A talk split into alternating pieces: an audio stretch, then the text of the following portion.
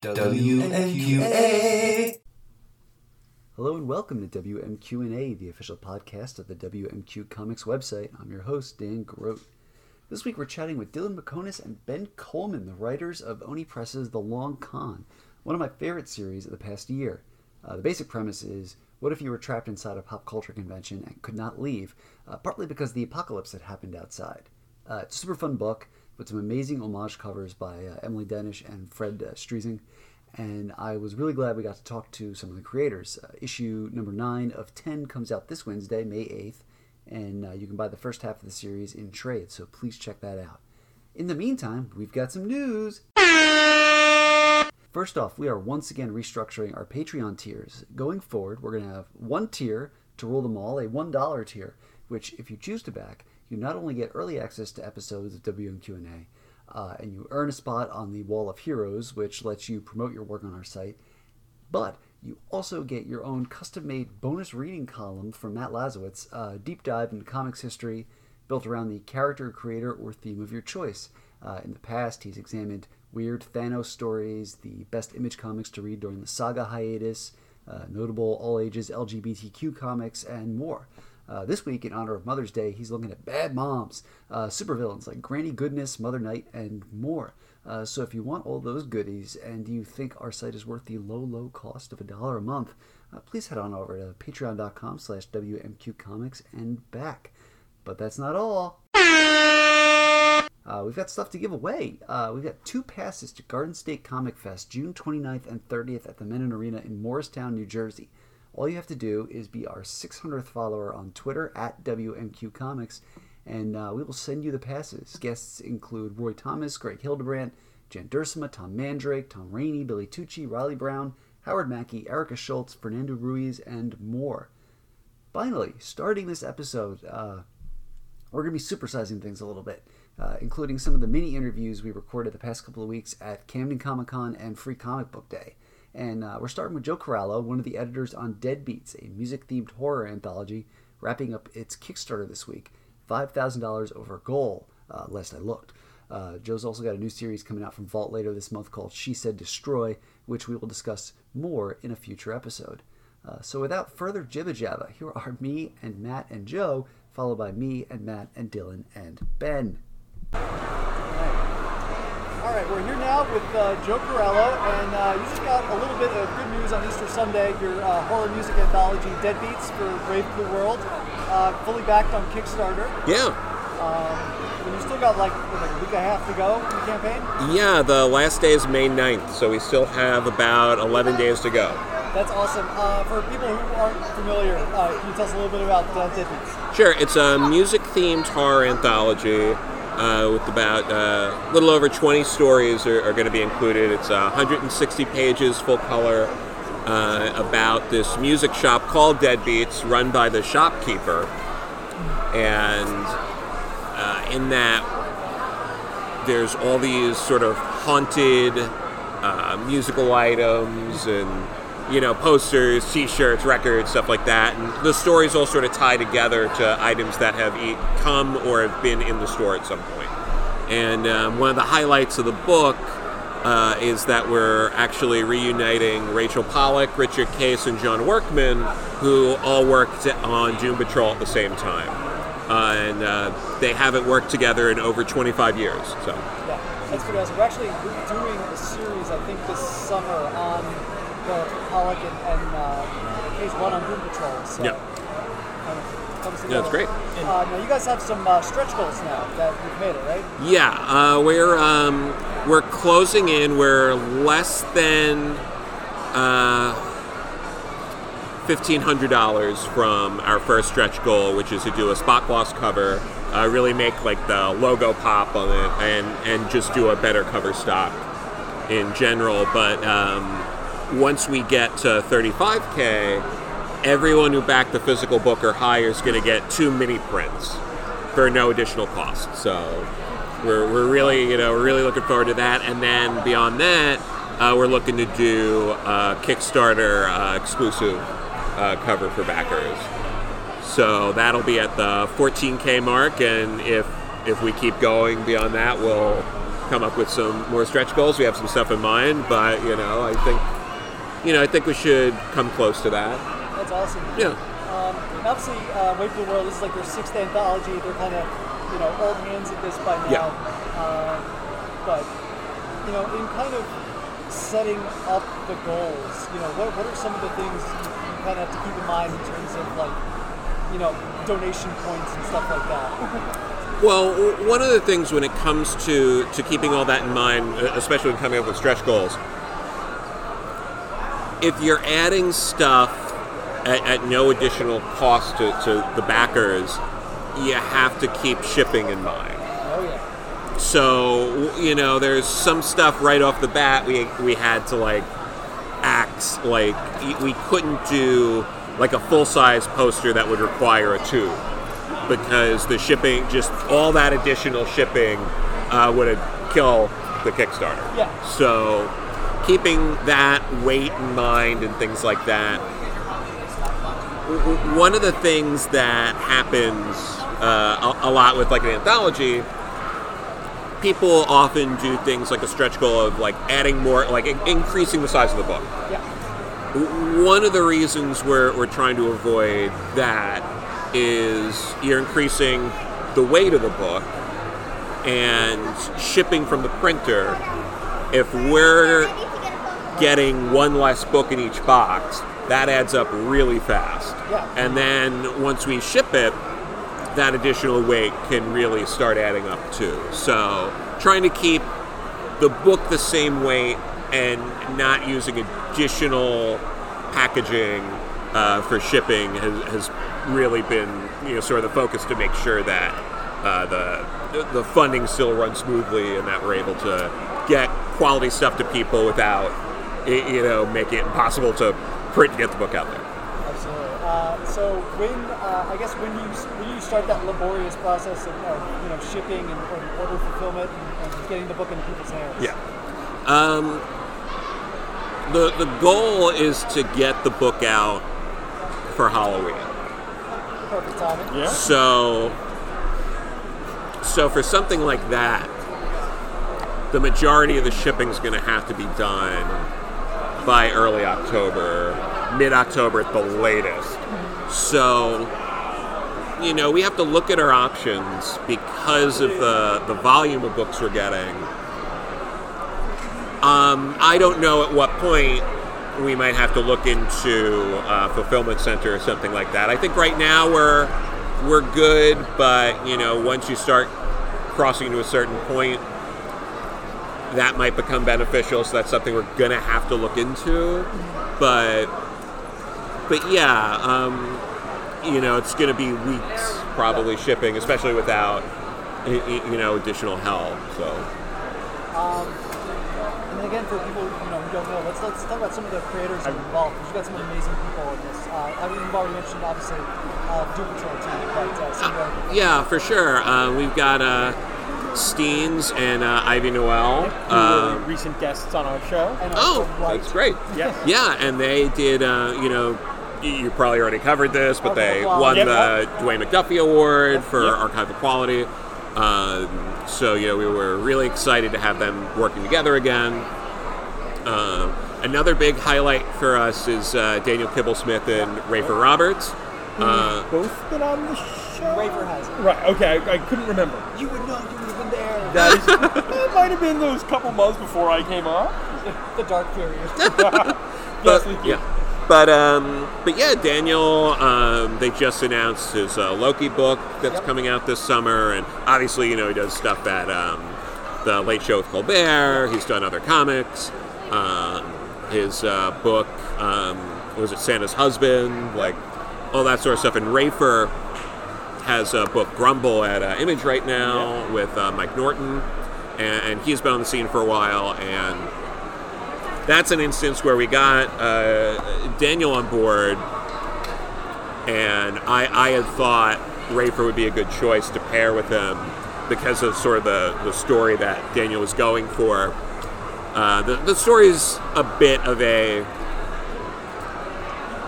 a, a riff on uh, creepy nerd dudes that go to like concerts and like uh, think that just because a girl's there, she's interested.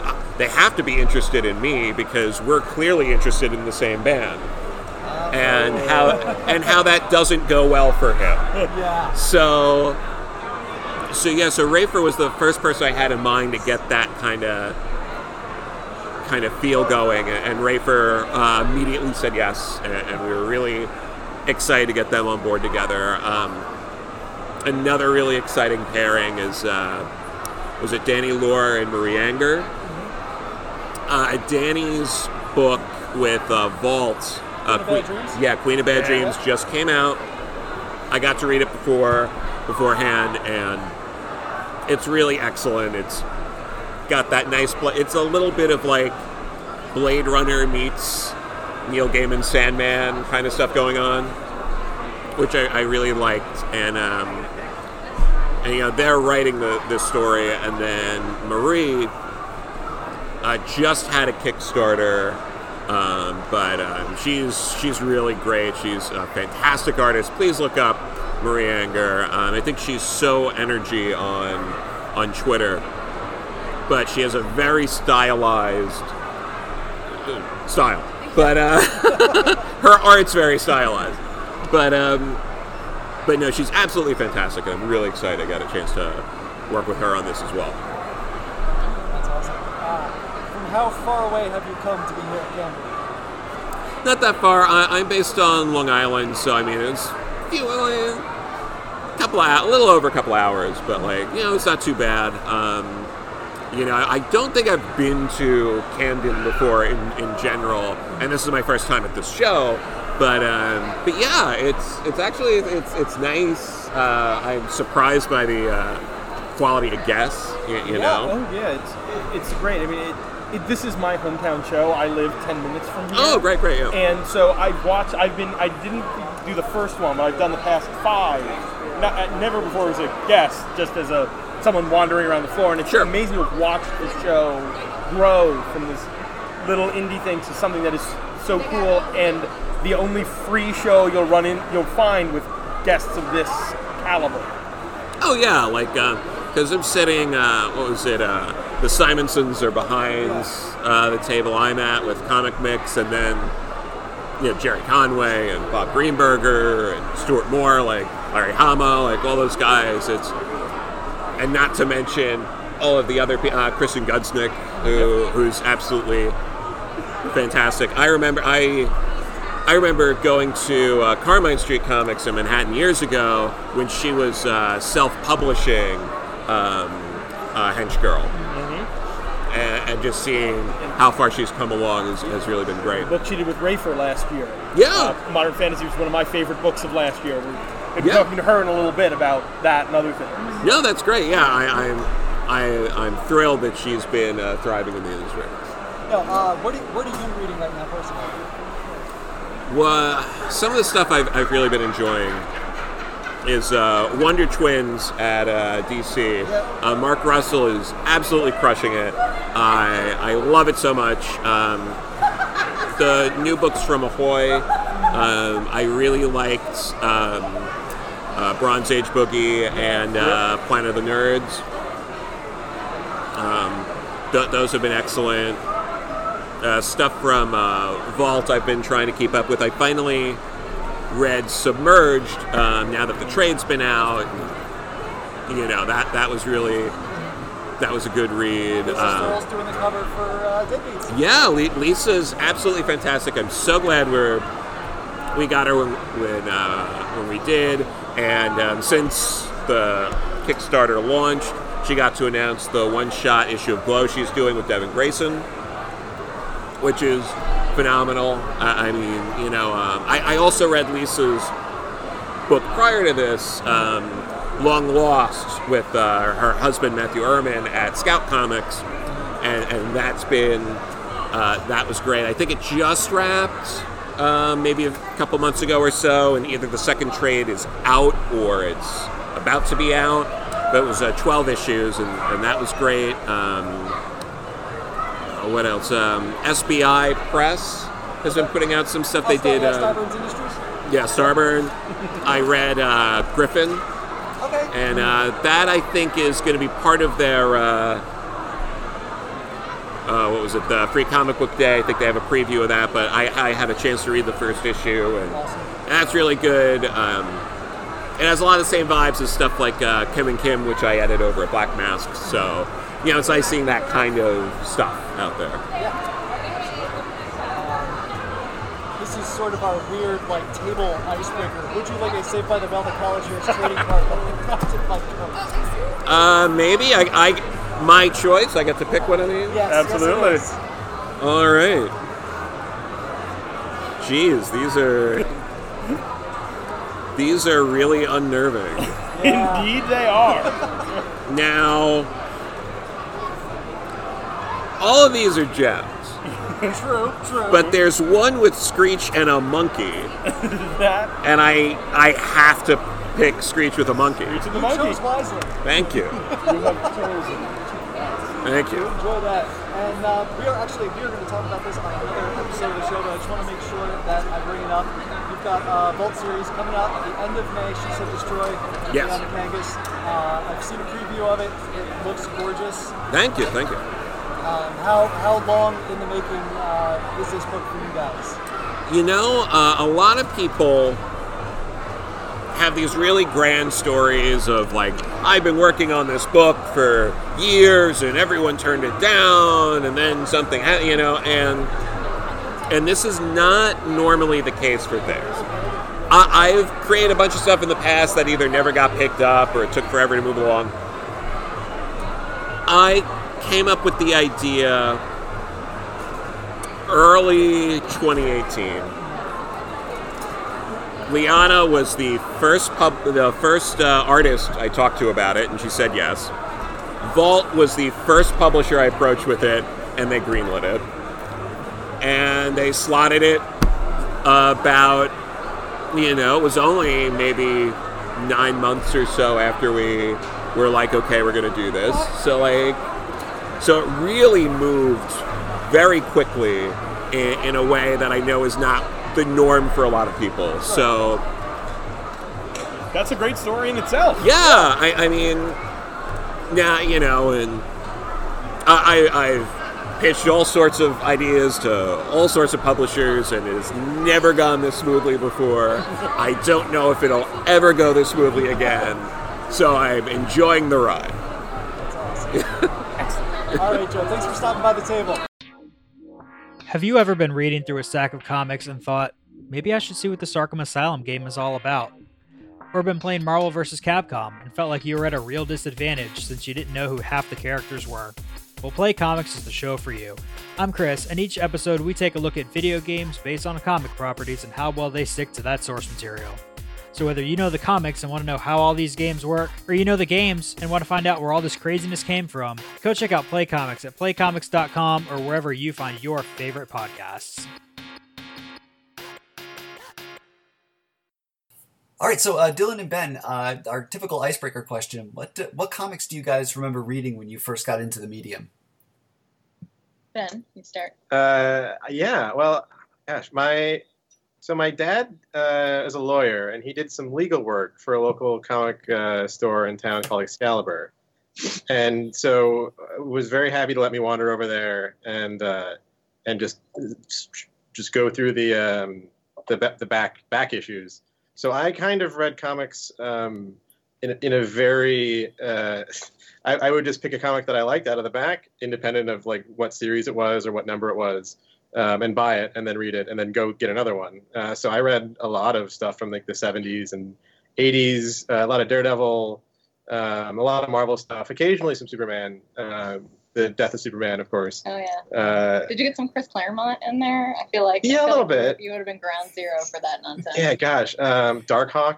I was very into Darkhawk for a period of time. um, I read a lot of image stuff because that was again, this was like the early to mid '90s, so I was the target Mhm. audience.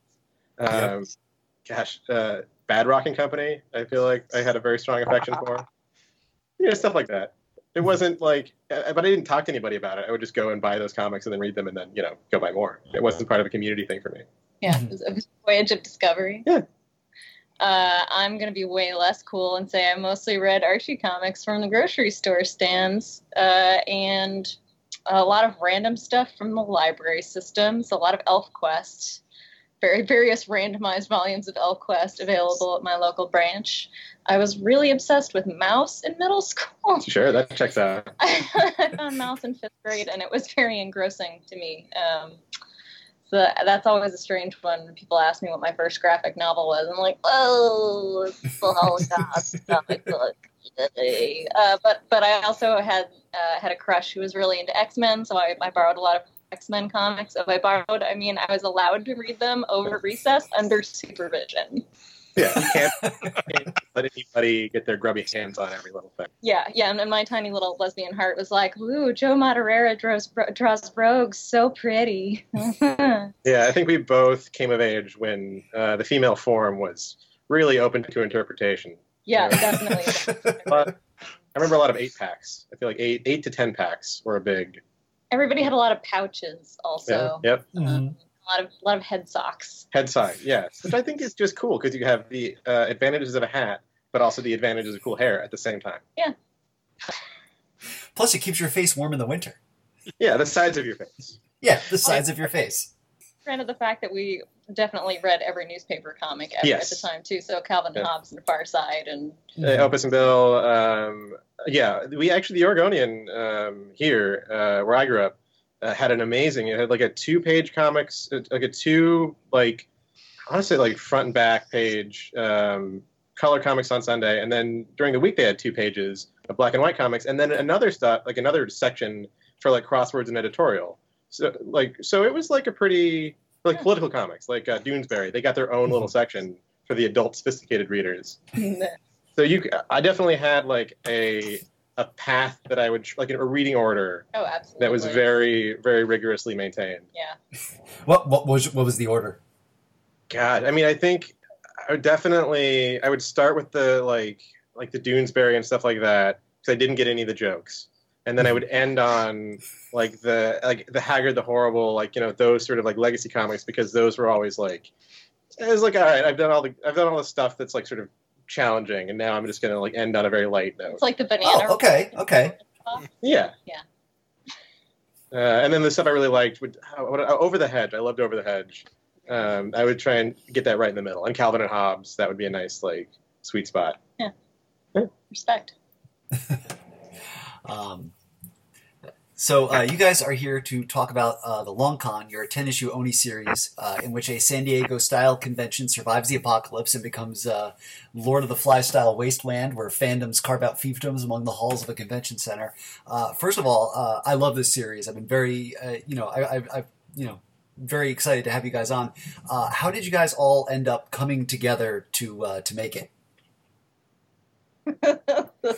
Uh, uh, Dylan sent me an email and said, "Do you want to co-write a comic? I've got this idea." I should I should note that we met in the cast of a Star Trek play. Yeah, um, and we'd worked together previously on. Uh, I, I wrote for um, a sketch comedy uh, radio show. Uh, it was like syndicated uh, on public radio networks. Sort of like we call it. We considered ourselves sort of like a hipper version of a Prairie Home Companion, um, which for a certain audience means something. It Uh, means yeah, a lot to me, actually. So, Uh, but me and Dylan had gotten together and written some sketches. Like, uh, what was uh, we- uh, you did the uh, the NPR fashion runway? Yeah. Oh, the the National Writers Award. Yeah. the red the red carpet fashion review. But it was like was it, the corduroy carpet or something like that. It yeah, wasn't it was red. the but- corduroy carpet. Yeah. yeah, stuff like that. That was sort of uh, the wheelhouse of that show. Yeah. Um, but yeah, I think we liked writing together, and yeah, Dylan had had this sort of percolating idea for a long time about Yeah. Mhm. being in a comic convention and then just not being allowed to leave. Yeah, I'm also I'm also predatory about both friendships and collaborations. So I spend a long time doing like a measured approach and then strike like a viper. Yeah, no, I think that's uh, that's, that's about right. Um, yeah, and we've sort of been in the same circles for a long time. I always liked comics, but I hadn't written anything before, so uh, it was nice to jump in headfirst. Uh, now, uh, I do want to hear more about this Star Trek play. yes, please. That's fair and reasonable. Uh, ben was more deeply involved than I was, so I'll let him give the context on that one. Uh, yeah, it was called Trek in the Park. Um, It ran for five years because we were It's a doing. five-year mission. It's a five-year mission. And people would say, "Do you want to do six years?" And we would say, "No, it's a five-year mission." Uh, the show didn't do five years, so I think that's pretty impressive. And also, the Paramount lawyers asked us very nicely to sort of, you know, wrap it up in five. um, when it was towards the end, it started getting it was pretty high profile um, in our area, um, and it was actually kind of a huge deal. At the end, there were thousands of people showing up. It was free, um, but yeah, there were thousands of people showing up. Um, yeah, just- like the giant park amphitheater underneath the bridge kind of deal. uh, yeah, just to see people. Um, and yeah, we did. We would do one uh, episode uh, a, a summer. Um, Yeah, it's like Shakespeare in the park, but Yeah. but Star Trek. Well, the thing is, the original series was very much the production values were very much like a stage play because you know they had big cameras, they couldn't really move around very much, they had a limited amount for sets, so you had to make those count. So you have a, a lot of foam people. rocks. Yeah. a lot of foam rocks, a lot of you know, uh, you have a lot of you know, sort of tumbling style uh, fight scenes, which are very easy. It was not easy, but they're you know you can choreograph those in a sort of Shakespeare style stage fighting scenario. Um, I say we. I was a, basically a glorified extra. Um, I, I was in it for three years, and I played guards. Um, Holden Hadley, who was a non-speaking role but did get to drive the ship. Okay. Yeah. Y- y- How uh, how many red shirts did you wear over the course of those years? Well, so the first year I did it, we did Mirror Mirror. So I played both a regular red shirt and then a couple of Mirror Universe guards who get killed or knocked out or incapacitated. Yeah. So I got that out of my system. The last year we did um, The Trouble with Tribbles that Dylan was also prominently in. I was in I was in two episodes Yeah, actually. you, you, you were the Vulcan. Um, I was in the Vulcan Diplomatic Vulcan. Corps. Yeah. Uh-huh. I was I was uh, Sarek's you know ballet I guess, and Yeah. then and then I was uh, Spacebar Floozy yeah. in the Trouble with Tribbles. Yeah, which was an, an enormous production in, just in terms of Tribbles. Yeah, we were just fistfuls of tribbles, just Yeah. hurling them over that wall from backstage. We still have a couple in our apartment. Uh, my my roommate uh, directed uh, and starred was was Captain Kirk. Um, I was Arne Darvin, which was I think my biggest speaking role. Uh, yeah, it was- but it was good. It was, a- it was a lot of fun. role, Fine role. Yeah, so we had a lot of lot of time hanging out backstage, and by backstage I mean in the grass behind the stage. Uh, a lot of downtime. Yeah. so, uh, you you actually somewhat already answered the next question that I was going to ask, but I'm going to run with it anyway, Sure. uh, because I was listening to a podcast recently where someone pointed out that most geeks in popular me- mainstream media, Big Bang Theory being sort of the key example, are these geeks of all trades, meaning that they're into everything geeky and almost the same ratio. And one of the cool things about the long con is how very, very specific so many of those fandoms break down. And I'm kind of curious that, you know, you're clearly, I'd like to think, comic book fans since you're writing a comic, but uh, are there any other fandoms that you're deeply into other than Star Trek, which seems to be a gimme at this juncture? yeah. Well, one of the things we considered in the writing was like one of the sort of the first draft ideas was like, oh, well, we could do like one faction Star Wars and one faction Star Trek, which is sort of the classical division point, I think, in popular culture type things about you know geek circles. But in reality, I think most people like both.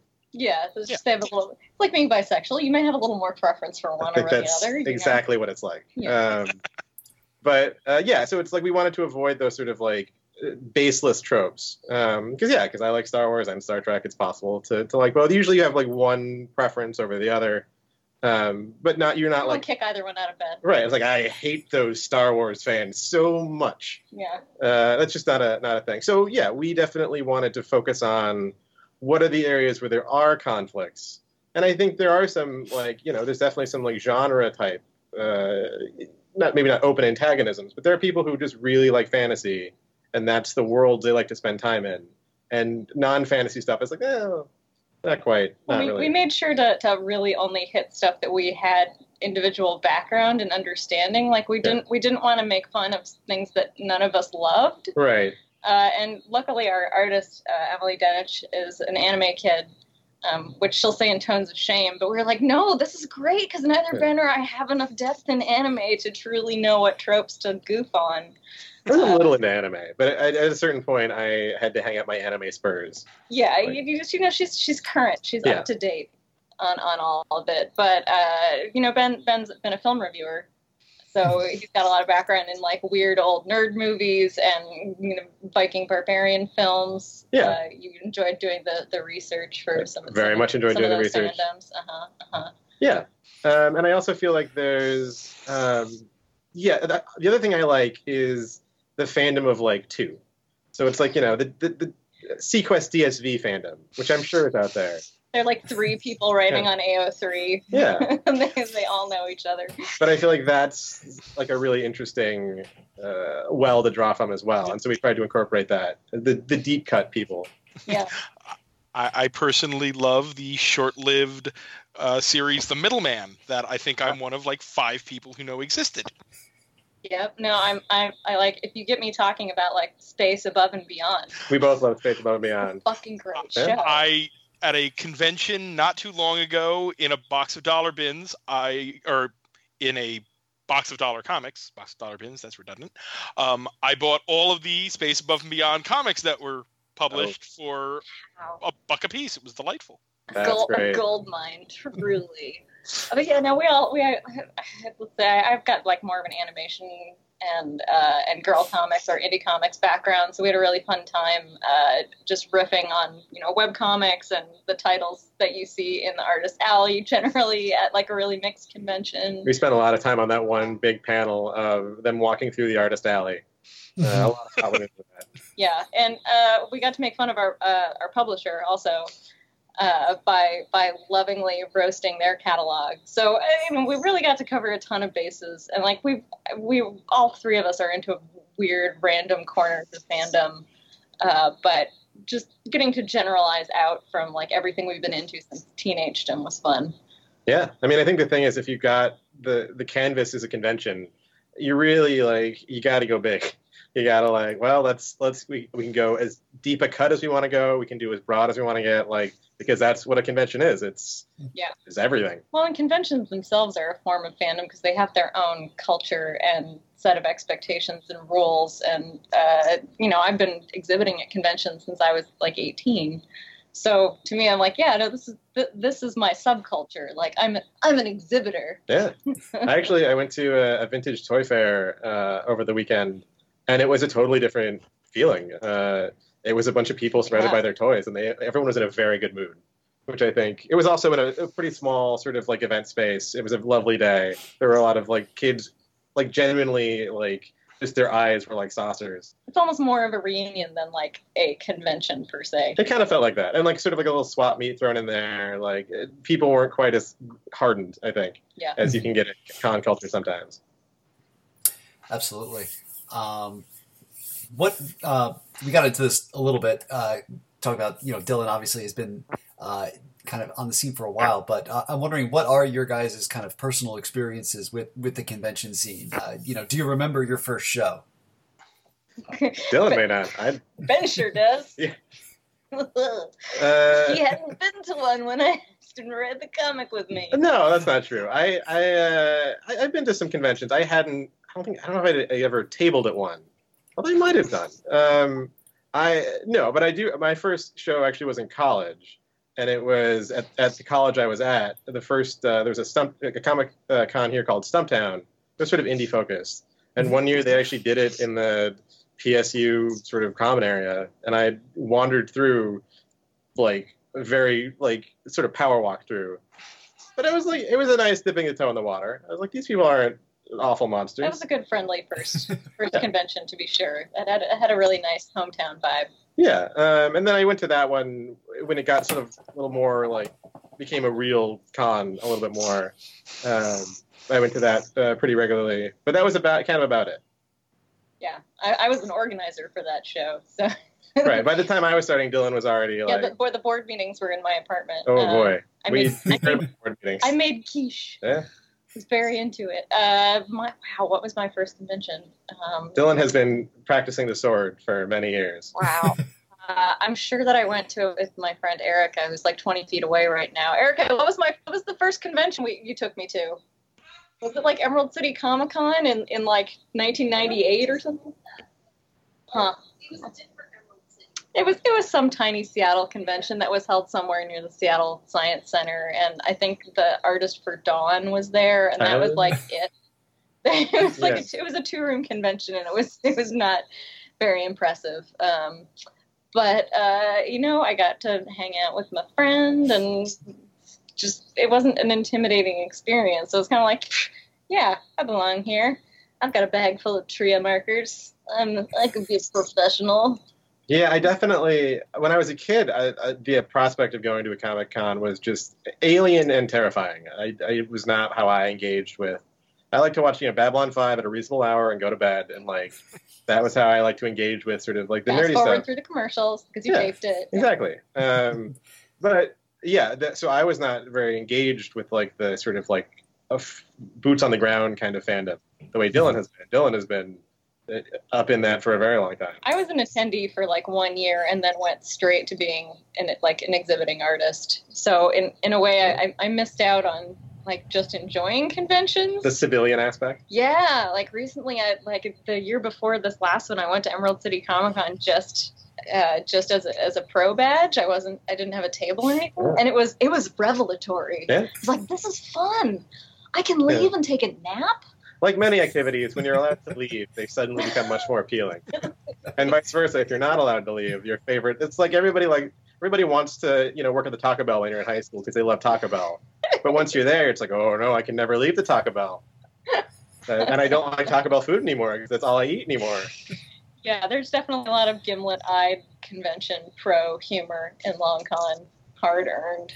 Uh, yeah, because I mean, my my ideal way to experience a convention is you pop in for 45 minutes and then you go to the bar. Yeah, and you you arrive at the show with a hangover. Yeah. So ideally. Yeah. Um, we actually had uh, an interview this year at Emerald City, uh, like in the, in the morning or like right at noon, and which meant getting there at like ten because I had never been to a convention was before it noon was before. it difficult for you then? there was security. There was like there were just just lines upon lines of people. Some of us are up at dawn, so Yeah. you can buy your cartoons at lunchtime. It's no way to live. Uh, yeah, it is. It is very much like a different. It's a different animal. Sure. Matt, I don't think I actually know this, but what was your first con? Well, that depends on your definition of con.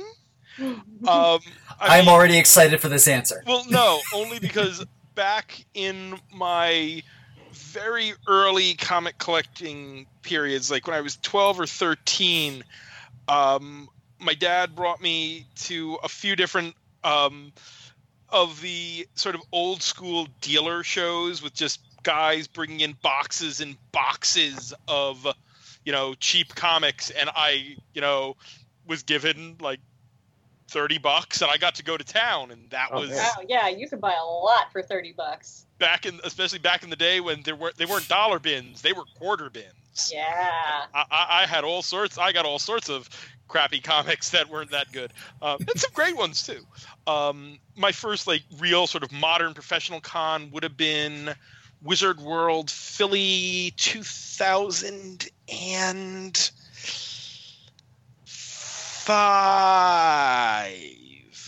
Okay. Maybe. It- Yeah, it would have been.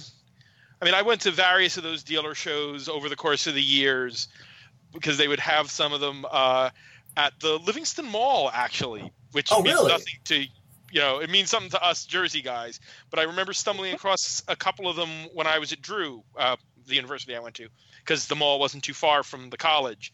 Mhm. But yeah, I mean that that was the uh, Wizard World in 05 because it was the year before I met my wife, who was then girlfriend, who was living in Philadelphia, and so I started crashing with her for the cons um, Ah, the next year.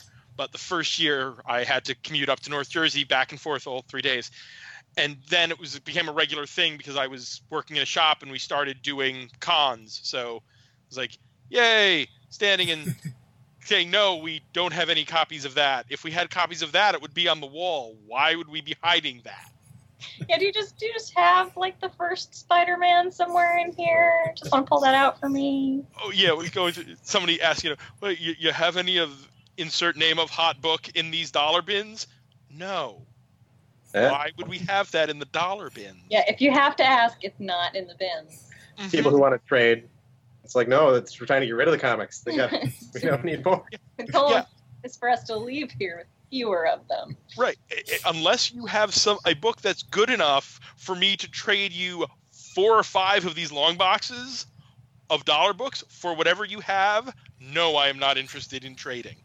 There's actually there was a, a legendary um, uh, uh, dealer sort of uh, trading show uh, called the Portland Comic Book. Uh, Portland just Portland Comic Con, something like that, uh, from years ago.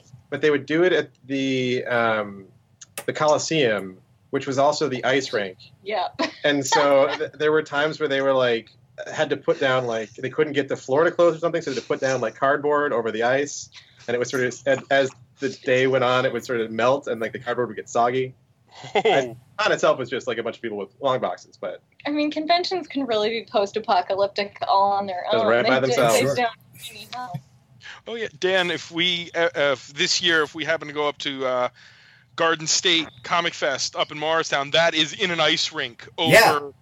Over the, the closed floor, so it keeps it nice and cool, which Yeah. for a con is a good thing. Yeah, I, no, I thought they actually had like an open like cosplay ice skating thing though during that show. yeah, use your They- environment to your best advantage. Oh, Yeah. why didn't why didn't we think of that? Yeah. Man, oh, But it's sort of the problem with this book is that every time we go to a con now, we're it's like, oh, we could. mm, Oh, I would have been. Oh, yeah.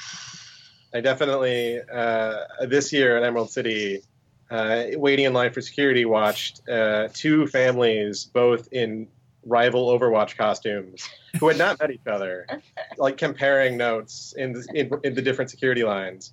It was that was that was. But again, moments, yeah, little too late. moments, Let's Too late. moments. Absolutely.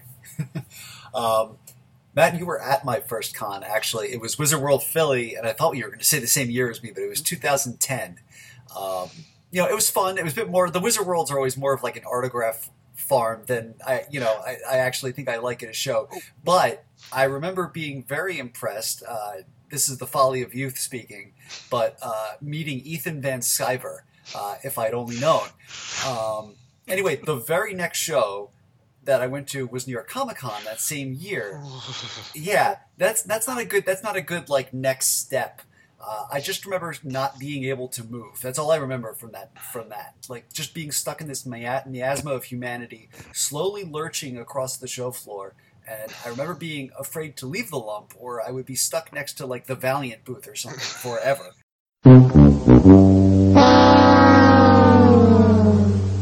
Hey guys, Dan here, breaking into my own uh, exposition. So I know I was being facetious, but uh, it occurred to me after I made that joke that Valiant wasn't publishing in 2010. They didn't come back till 2012. So, uh, fun fact: the more you know, correction, whatever you want to call it, there it is. Back to the show.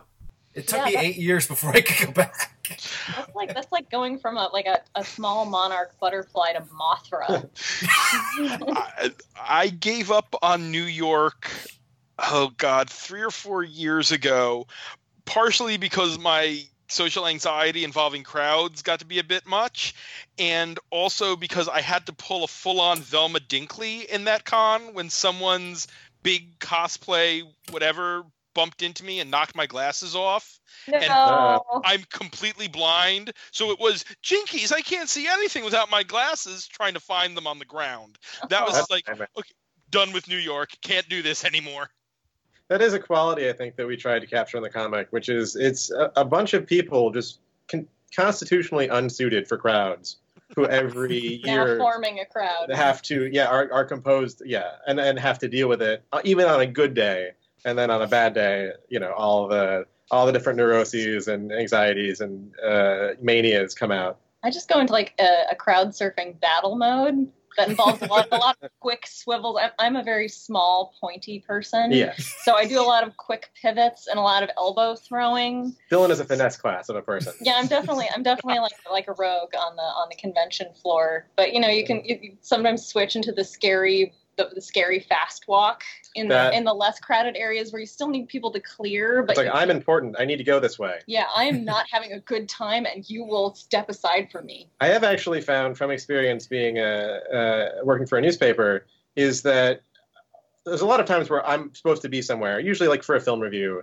and I just say there's a certain speed you walk, and you say I'm supposed to be here, and the security guard's like, oh yeah, okay, that sounds about right, and you really they don't there's no like credentials they can check, but like you know, you're supposed to be there. Yeah. And so I try, you know, I, I don't use those powers for evil. As long as you don't seem eager to be there, people will let you into a lot of places. Yeah, if you're not too fast or too slow, you can be very suspicious if you're too slow. Yeah. So there's sort of a briskness and sense of purpose that really can get you from A to B very quickly. It's it's like the the demeanor equivalent of a clipboard and a lab coat. yeah. Oh, I- oh my God. Uh, anybody in any sort of uniform can go anywhere they want, and that includes like pizza. Pizza uniform. They're just like, oh sweet, somebody's getting Yeah, a pizza. yeah. I can't get in the way of that. Who would pretend to be a pizza guy? Go on through.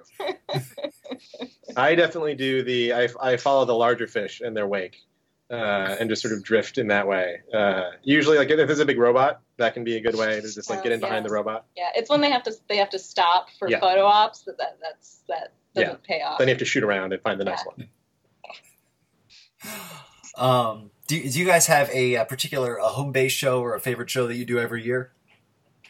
That's probably Emerald City Comic Con for me, just because uh, my studio, uh, Helioscope, uh, has a really varied group of members. But Emerald City Comic Con is sort of the regional show that is easy for all of us to reach geographically. We're in Portland, Oregon, so it's a three-hour drive or an equivalent train trip or a you know 15-minute plane ride. They basically like throw a can of Coke at you so you can drink it before the plane lands. Um, but it, it's such a big show that it, really has room for people of all different career orientations. So it's a great show for me, and it's also a great show for my studio mate Steve Lieber, who's you know drawing Jimmy Olsen with Matt Fraction. So that's that's the show that I hit pretty much every year. Even if I'm not going as an exhibitor, I'm going to go as an attendee. It helps that my parents live in Seattle, so I get to stay for free. That's that's a nice perk. Yeah, um, and the the local show here is Rose City, uh, which has is a lot of the same qualities. It's smaller, um, and it's also when there's a show in the town you live in. You guys probably know this. It doesn't really feel like a convention.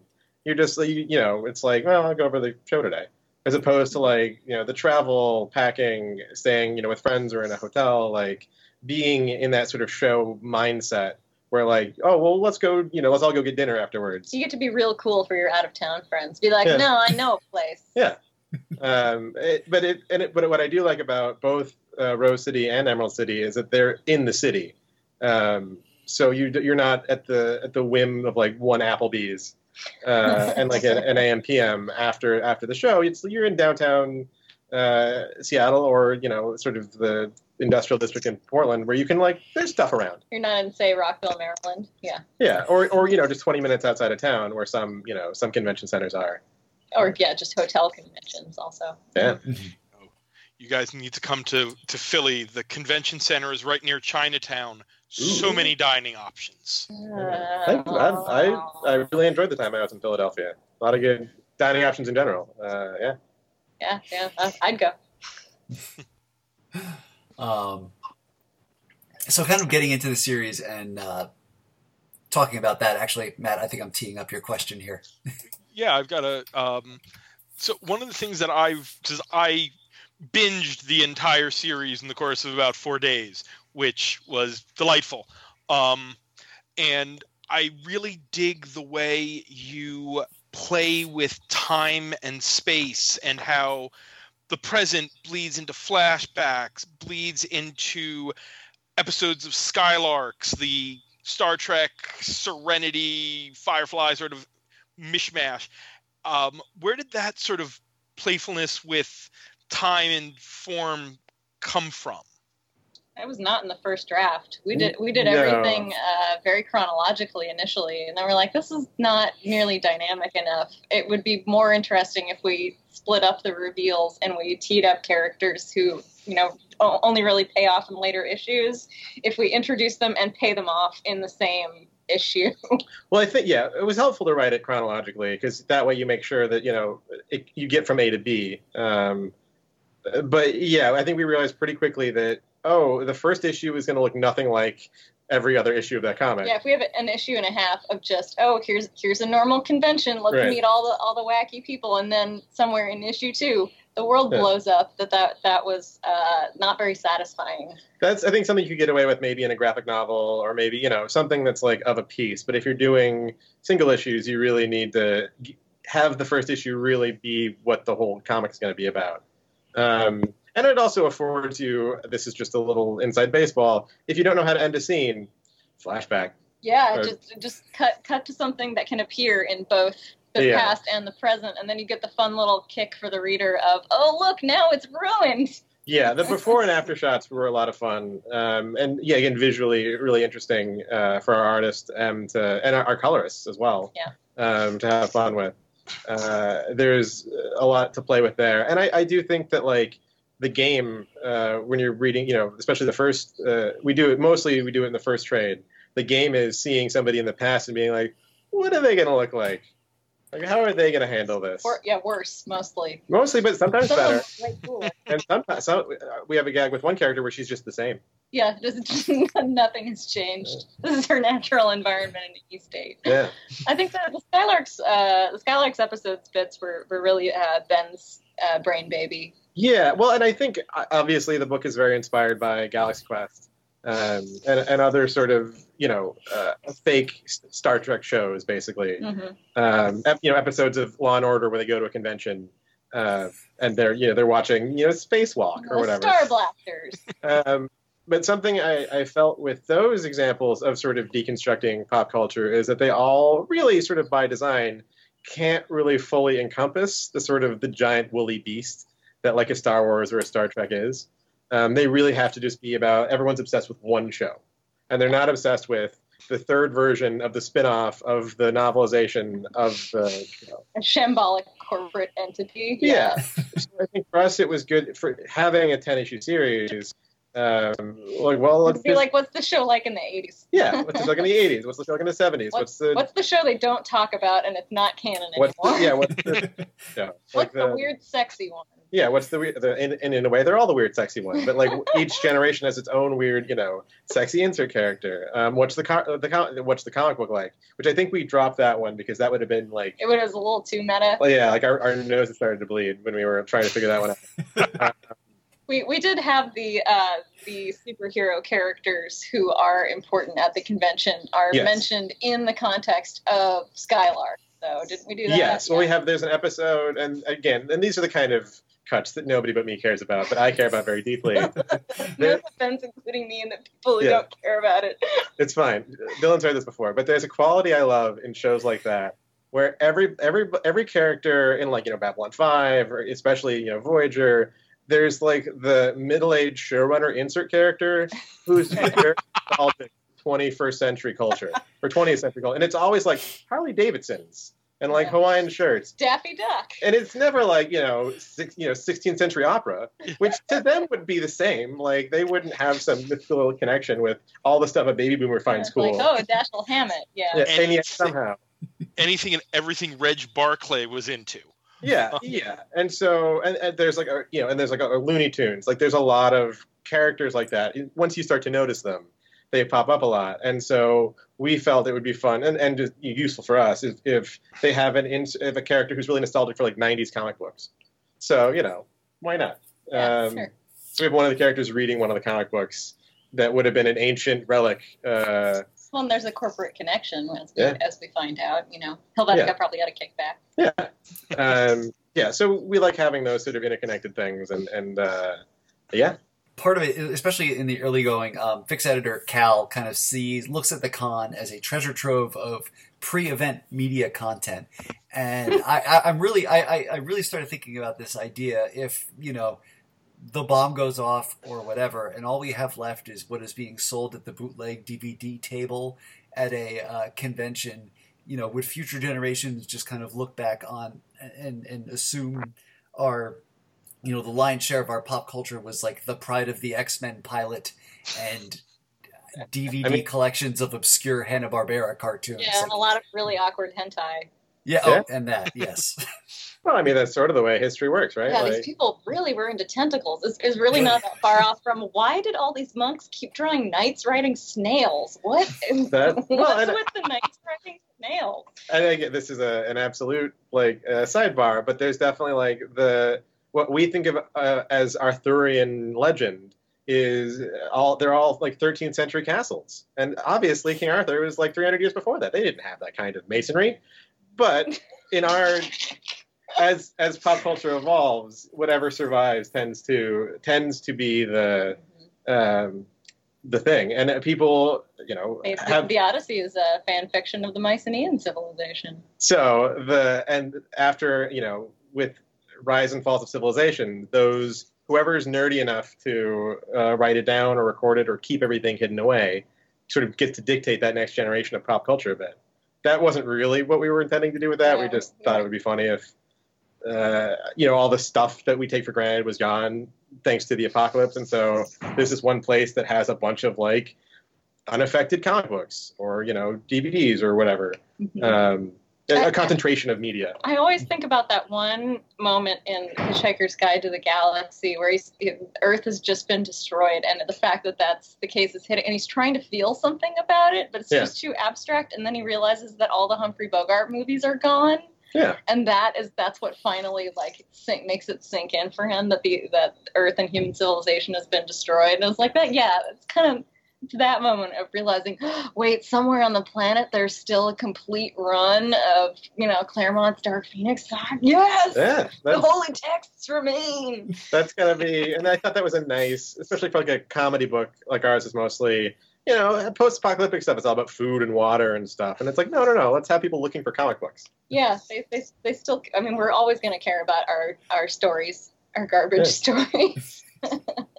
Yeah, and and I think that was again also like we just didn't want it to be so heavy that like, you know, uh, a lot of post-apocalyptic fiction is you know by necessity pretty bleak. We wanted ours to set aside it, have it be colorful, have it be have the goals involved be. It's a fun apocalypse. Yeah, you didn't use that language in the book. So maybe we should have. Yeah. Wow. I, I just need to shout out a moment in the book. Actually, it's something that pops up a few times that the first time I saw it literally made me laugh until there were tears running down my face. Um, the moment when random, arbitrary, red shirt esque character dies and his word bubble is Wilhelm scream. Uh, that is now my new favorite pseudo sound effect in comics this side of Walt Simonson. I Pretty, we're pretty freaking glad that- loved that. Although I will say, I think that was our, our letter, uh, Aditya. I put that in as just like a shorthand. I think I was going to fill it in later. No, I think I, you you put it in to say this is this is the dumb shorthand. We'll actually Yeah. decide what it is, and I was like, no, it, it Yeah, stays in. There you go. It's perfect. Somebody will read this and love it, and it was you. Yes. So good. I'm, I'm glad it landed. Yeah. It's like a, a happy Ron Burgundy reading off the teleprompter accident. I think that's fair. And I also feel like it's one of those, again, one of those um, things we tried to recreate that are, again, our letterers and colorists and everything else, the incidental sort of production side things of old TV shows, you know, like the the fuzz on the monitor or like, you know, the this the stock sound effect that you've heard a hundred times. Like Mhm. those are all qualities we wanted to capture because it's, we're not doing like a, a a Star Trek comic. We're doing a comic about the the show fandom. yeah, the fandom around the show and then the show itself. And so those sort of artifacts, um, you know, and, and in our you know script notes, it's like this Yeah. is cave set number three. Yeah, supercut of every time this boulder appears. But then there's supercut of that one like fern that appears across the Enterprise in in Next Gen, where they're just like, here's every There's every scene where this one fern was used by the set dressers. Like, well, quick, get fern number four. Yeah, get that that fern, like it's worth its weight. Putting that in there. Um, one thing uh, I love about this series uh, is the covers. Uh, Emily and, and Fred have done, uh, especially in the later issues, these amazing homages to like teen pop magazines and Frank Frazetta barbarian paintings and like 1980s pop art. Uh, I- I was curious, you know, whether you guys kind of talked about those in advance or if they just kind of come out and like surprise you with them. Uh, no, no, we we talked about it. Um, Yeah, we picked them all around. The first five, which were colored by uh, our first colorist Victoria Robato, were uh, our editors wanted to do kind of straightforward uh, and like sort of movie posters, like what's in the tin kind of covers. Which I think, again, as a as a comic book reader, I always appreciated when the cover matched the book inside. Well, yeah, because especially with like the first five issues of something, you really wanted like, somebody to be able to look at it on the stand and Yeah. say, "Oh, okay, I understand the setting and what kind of characters are in this." Right. And like I like them. Let's get more of that. Um, by volume two, you kind of figure everybody who's on board is is on Yeah. board. And now, if we do something wacky and it grabs somebody's eye that the other covers didn't, then oh, that's that's bonus. yeah, so we sat down before we, we started on uh, uh, volume two, or when we were doing the planning stages. We were like, let's just let's just have fun. Yeah, let's do homage covers, and we can figure out what what particular era of of uh, pop visual we want to goof on. And they do sync up. Like the the Franzetta one ties into a very Franzetta storyline. The Yeah. the eighty the uh, the Nagel one is God, great. that was my baby. That was it's beautiful. I, love Patrick Nagel so unironically as a child of the 80s who randomly spent a lot of time in hair salons. Yeah. Uh, those were always, those terrible graphics were always so captivating to me. And they so speak of a very particular era. oh yeah. Uh, and, uh, you know, it was our 80s flashback episode, and we had, you know, an, an intense businesswoman character who's, you know, working in showbiz. I was like, please, Yep. can we please have Oh, be a and the- The the mushroom clouds and her Nagel glasses are great. Oh, the reflective glasses. Yes, it was it was really really fun. Like I'm used to being the artist on a lot of projects, so I'm the magic art box that you put a request into, and then the thing comes out. uh, and it was it was really really pleasant to be the requester this time and be like, "Can we do Thing X?" And then Thing X is awesome and just appears in my inbox. We did have an interesting challenge with that one. Uh, one, our, one of our main characters, Dez, is black, and uh, our our, our, Patrick Nagel did not draw. our colorist anybody. was like, "Can you give us a reference photo of how Patrick Nagel would draw a black person?" We were like, "Nope, we cannot." and I look, beautiful Asian man, yes. file not found." Yeah, um, statuesque, uh, ivory-colored woman, absolutely, no, Yep. not a problem. No, if you, if your complexion was not bone white, he would not depict it. And uh, you know, everyone's got their wheelhouse. Um, but yeah, for the covers, uh, M A kills it every time. She had a lot of fun with the the, the Tiger Beat one. Oh god, we all had a lot of fun with the Tiger Beat one. That Yeah, was, that was a blast. Writing writing those titles, I was like, Yeah. I didn't know I'd been studying my entire teenagedom for this exact moment, but I have. I think I said Tiger Beat because I think Tiger Beat is just a funny thing to say. It is, it is. But it's 17 Dylan. Dylan had every gag on that cover. Uh, what lip gloss are you? Yeah, I'm the victim. Is what which lip gloss are used? I, think that, most of them are you. that might be one of my best jokes of all time. Uh, but yeah, how to read his mind because that's your job as a girl, apparently. Yeah, Yeah. yeah. Was- there was there was. I got some things Yeah. off my chest with that. Oh, I came up with the British uh, boy band "Skews Us," Yeah, which I think was. In- then M, I insisted on it being a Z. yes, that's fair. That is Yeah. that is of the time. M then designed an entire fictional British boy band, Which that- does not appear in the never, comic. not does not appear, it's never referenced. No. Just that's just on that one issue. They did not have a big uh, career after that issue. They just went away. No, but it was useful for demonstrating that our uh, kid star character, like he had, he did in fact have a cultural moment where he was like the Jonathan Taylor Thomas He had his moment in the sun. 1992. Yeah. Um, yeah, and just in terms of uh, coming up with the covers, M for the first five, M would come up with three or four thumbnails, and then we'd bat it around and come up with it. Like a, definitely her, uh, she came up with like the blocking and the sort of we'd give her like a broad strokes, like maybe this, and then she would go nuts with it. Mhm. Uh, yeah, she's uh, just kills the covers. I feel like she should just be doing covers for things that aren't her work. Yeah, she would be she would be an amazing cover artist. So somebody hire her to do that, please. And then also the inside too. But like the, yeah, yeah, yeah. Yeah. It was, But some but good it's fun to see her just like stretch herself and really have fun making rich, elaborate images that if you try to do them in the interior of a comic, you die Yeah. horribly uh, and don't meet any deadlines. So it was fun to get to see her in both modes. Yeah, and definitely stylized art, which we get into a little bit with like the flashbacks to the different shows and the video games and stuff like that. But having the covers be like a Nagel or like a my favorite one was like the the '60s uh, pulp um, sci-fi. Yeah, yeah, the sci-fi cover. Uh-huh. Uh, that was great. Uh, and then uh, issue 10, which isn't uh, out yet, but we, um, close to my heart, we did a, a movie poster, uh, a version of a movie poster um, that I that I think people will appreciate. Ooh. Okay. Um, yeah, we should mention this. Uh, as of you know, when we're recording, issue number nine is out uh, May eighth, uh, which means there is only one more issue to go. Uh, is issue ten like already all the way in the can, or do you guys still have any more work to do with that one? We- We finished writing the last page today, actually. Uh, Emily, Emily's uh, submitted inks, so uh, they're off to the colorist and letterer. But yeah, we're, we're pretty much we're, we're done. Actually, M, we, we have back matter stuff to do. But yeah, uh, M finished. Yeah, I guess the the final final notes on her inks today. we had the script. I mean, obviously we had the script We had one gag left hanging in the balance. We yeah, it's like what was it a month or two ago? When did we finish writing? We finished basically finished writing it a month or two ago. We had one line.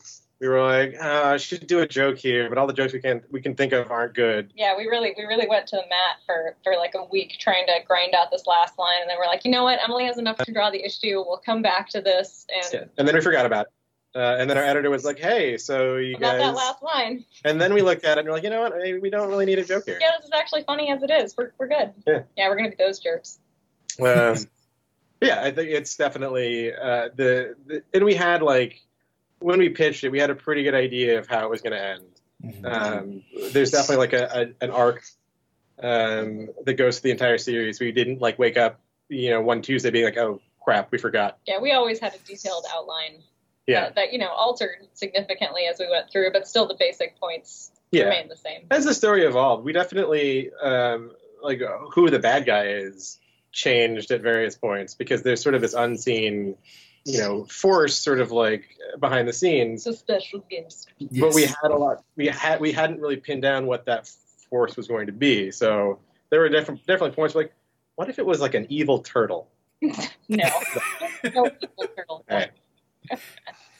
But again, that's when you when all you have is like that Inspector Gadget, you know, fist behind the security camera kind of thing. You got a lot of options for how you want to, Yeah, so what's actually there when you turn on the light switch? Yeah. Yeah. you know, a big a big old turtle. with shifty eyes. Yeah, that's the important part. That's how you know it's bad. exactly. Thank you Uh, for getting my reference. Uh, is there anything uh, next for you guys, comics wise, that you can you can that you can talk about? Dylan certainly can. Oh yeah, I'm doing everything, every everything and, and forever. Uh, so we've got the second volume of the second trade volume will come out this summer. I also have a giant middle grade graphic novel coming out on the 25th of June from Candlewick called Queen of the Sea. It is completely the opposite of the long con in every way. It just received its fourth star review, I believe. Yes, that is correct. Uh, but yeah, it, it is uh, sensitive 16th century alternate historical fiction about 11 year old girls and nuns. So, you know, it's uh, going to have exactly Yeah. the same readership. Not a direct sequel, but you know, a spiritual successor. I like to mix it up. That's great. Um, you know, and kind of uh, actually, you know what? I, I do want to bounce back for a second because I've been thinking a lot. You know, there's there's so many fictions within the fiction of this book. Obviously, you know, Skylarks uh, absorbs a lot of that focus. But I mean, just looking around the show floor at all these other sort of shows and video games and, and comics that don't actually exist. Um, I did want to ask uh, regarding Boat Cop, uh, which I believe is, is Des and Lauren's uh, kind of hideout uh, early on. Is that a cop that polices boats or a boat that is a cop? It's a very good question. Yeah, we never settled that, did we? Well, the, so that is sort of a, an in joke. Uh, the, the the paper I write for, the Portland Mercury, um, I was God, where did that come from? I was very active uh, in the sort of uh, commenting community, and there was some joke. It was Ned Lannamann, who's the music review guy. He made some joke about like franchises that would be better than something that was dumb. And Boat Cop was one of those as like potential ideas for series. A mid season replacement. Yeah, something like that. Um, and they captured our imagination. And It's we, also just fun to say out loud. Yeah. Boat Cop. it is, and it, and it also begs that question. I feel like he's a real cop who only handles boat-based crimes, and he lives on a boat. And He possibly has a different boat that he drives to crimes, uh, but only boat-based. Th- th- There's always a fjord or an inlet. Exactly. And if Now. they get on land, it's not his problem. He's he's done. Yeah, no, that's that's where it's sort of like Aquaman that Yeah. way.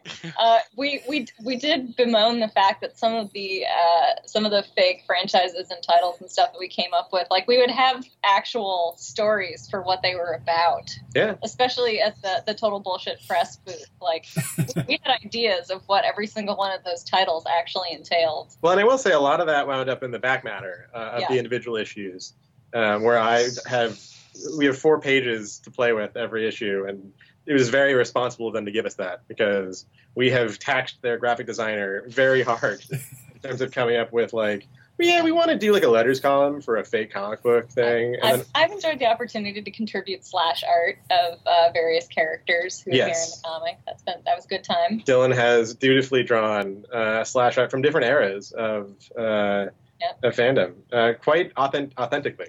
Yeah, say. no, I did a lot of visual research for uh, old old school Spock Kirk slash. My favorite thing about that, which is the back matter of the first issue, is that you made sure I wrote some very torrid fan fiction uh, of the era as well for the zine, presumably. Yeah, and it's all like typewritten and Yeah. mimeographed uh, But- to look like it was hand distributed. But Dylan made sure that the uh, the the printing from the fan fiction bled through on the other side where the art was to really capture that feeling of getting a Of- 1970s. yeah, real, like really cheap typing paper where the ink is starting to saturate through. and probably was from the very beginning. Because you know they're they're Yeah. doing it. You know they're they're doing it for, for the love of the craft. And, uh, Absolutely. For the love of the smutty, smutty craft. Yeah. and again, aside, just a sidebar there, I, I knew intellectually that there had been Kirk Spock, you know, erotic fan fiction and fan art since the 1970s.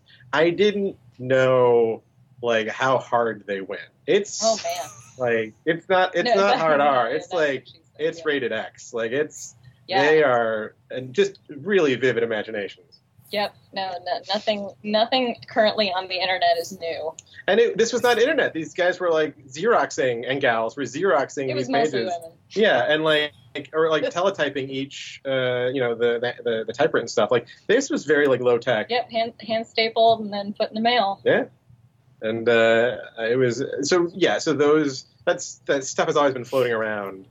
Uh, I, I liked getting to give a hat tip to like very old school female fandom culture because Yeah. you know so much nerd stuff is typified as like male it's it's for dudes and in in reality I feel like the dudes are the tip of the nerd iceberg and Yeah. then there's just this vast iceberg below composed of queers and women uh, who keep so many weird little franchises like keep keep them functionally afloat. and there's a certain amount of like sort of gentrification where dudes come in and say, "This is ours now. You get out of here, you guys." Yeah, Like, this is cool. Stop making them kiss. Yeah, um, and a bit like also just like you- the original conventions, like the original like cosplay, like that that was like people sewing, you know, women sewing their favorite characters and then showing up and looking cool. Like there's Yeah. in the in like the '60s, like in the '60s and '70s, those early sci-fi conventions, Mhm. it's pretty split gender wise. Like there's a huge um, sort of un unrepresented uh, communities in, in sort of geek history that we wanted to definitely acknowledge. Yeah, they don't see on the Big Bang Theory. Mhm. no offense to the Big Bang Theory. No, no, full offense, full offense. Some offense to the Big Bang Theory. Yeah, there you go. Yeah, wasn't uh, wasn't uh, we mentioned ElfQuest earlier? Wasn't Wendy Pini like one of the first like known cosplayers? She used to do like Red Sonja or something like that. I feel like I've was- read that was- somewhere. She was very known. They're Yeah. they're cha cha cha. Um, so what are you what are you guys reading now in your uh, when you have time to read? I'm mostly reading fan fiction right now because I'm so tired from deadlines. Uh, Yeah, I um, I found a, a a series of 1970s sci-fi paperbacks that I've gotten really into. God, we're just giving the dweebiest answers possible, aren't we? Yeah, but, um, uh, it's the John Grimes saga. I'm, I'm very into it right now. Uh, it's not very PC, but is definitely like uh, kind of scratches that uh, a t- like original series itch of like dudes in spaceships wandering around and getting into mischief. Uh, written by a, a real life uh, naval captain. Aw, Got that element of authenticity. that's delightful. and also just deeply, deeply sexual. Yes, there's that as well. I mean, I'm reading fan fiction, so same. Yeah. Yeah, yeah, pretty much. What, what kind of fan fiction? Oh, I'm not telling you. Yeah. Okay, all right, all right. That's that's between me and my God. Uh, no problem. Um, ben, did I actually did I see somewhere that you collect laser discs? Uh, Oh no. you, Oh, you did indeed. Here- oh boy. I'm actually writing. I'm writing an article. Uh, I, I just sat way back in my chair. Got yeah. So the next hour is basically basically needed as focus. just gonna unleash bees. Uh, no, it, uh, I'm writing an article for the paper. There's um, uh, there's a website called Discount Laserdisc, which is Mhm. essentially the largest collection of laserdiscs, um, or one of them. Uh, I think just ever. Um, and he lives. He's a, a local guy, uh, and so I uncovered this sort of world of people who like laserdiscs. Yeah. And I, as is often the case, I became too close to the story, and now I've got a pretty substantial collection myself. Yeah, no, you definitely fell into like a perfect. It's, it's like the film dude equivalent of getting into model trains. Yeah. Oh, the so the laserdisc guy would have done model trains, but model train collecting is like this big thing, and so you can't you can't be the king of model trains these days. You can be the king of laserdiscs, which I believe is what the article is going to be called. That's part of what comic. I was like, no, this this is smaller. You can make a dent in this industry. Yeah. What What are some of the gems in your laserdisc collection? Oh boy. Oh uh, man, he's got some good ones. Oh, um, let's see. The, definitely the the thing you look for are stuff that never made the jump to DVD. Okay. Uh, so I have uh, a- a movie called. It was originally called The Grotesque, but it's a Sting. Uh, Sting's in it. It's sort of a, a weird, dark Victorian, uh, uh, a weird dark comedy that, that I think it's in D, on DVD in Europe. Um, I have The Advocate, which was uh, a Colin Firth uh, medieval lawyer comedy um, that was sort of stuck on. it was just such a random assortment of words. these, these all sound delightful. I want to see all of these. That's that's sort of what I keep an eye out for. Um, oh, uh, what's the? Um, I I have uh, the the James Bond uh, Criterions. Those are probably the the, the gem gems. Um, the the first three uh, Connery Bonds, the the Criterions, um, are, are very nicely put together and have commentary that has been verboten by the Broccolis because it gets a little saucy. Oh, So Wait, does that so was Criterion around when Laserdisc was around, or did they do, do Yeah. like? Oh wow, I did not know Criterion that. and it's Laserdisc only. They were not going to muddy their hands with VHS. Um, so there are. There's, that's another thing I keep an eye out for are Criterion discs where they lost the license. Um, I've got um, uh, Close Encounters of the Third Kind, which is neat. Which isn't like a they didn't never got the DVD rights for that. Um, yeah, stuff like that. Interesting. Well, guys, uh, as we are wrapping up, how can people follow you online if you, in fact, wish to be followed? Uh, yeah, online is definitely how I prefer to be followed. yeah, yeah. Honestly. Uh, I am O Coleman at Twitter. Uh, and that's O O H Coleman. O H, yeah. Yeah. Uh, and I'm D Meconis at Twitter and everywhere really. All right, guys, thank you so much. Thank you. Thank you. That's it for this week's show.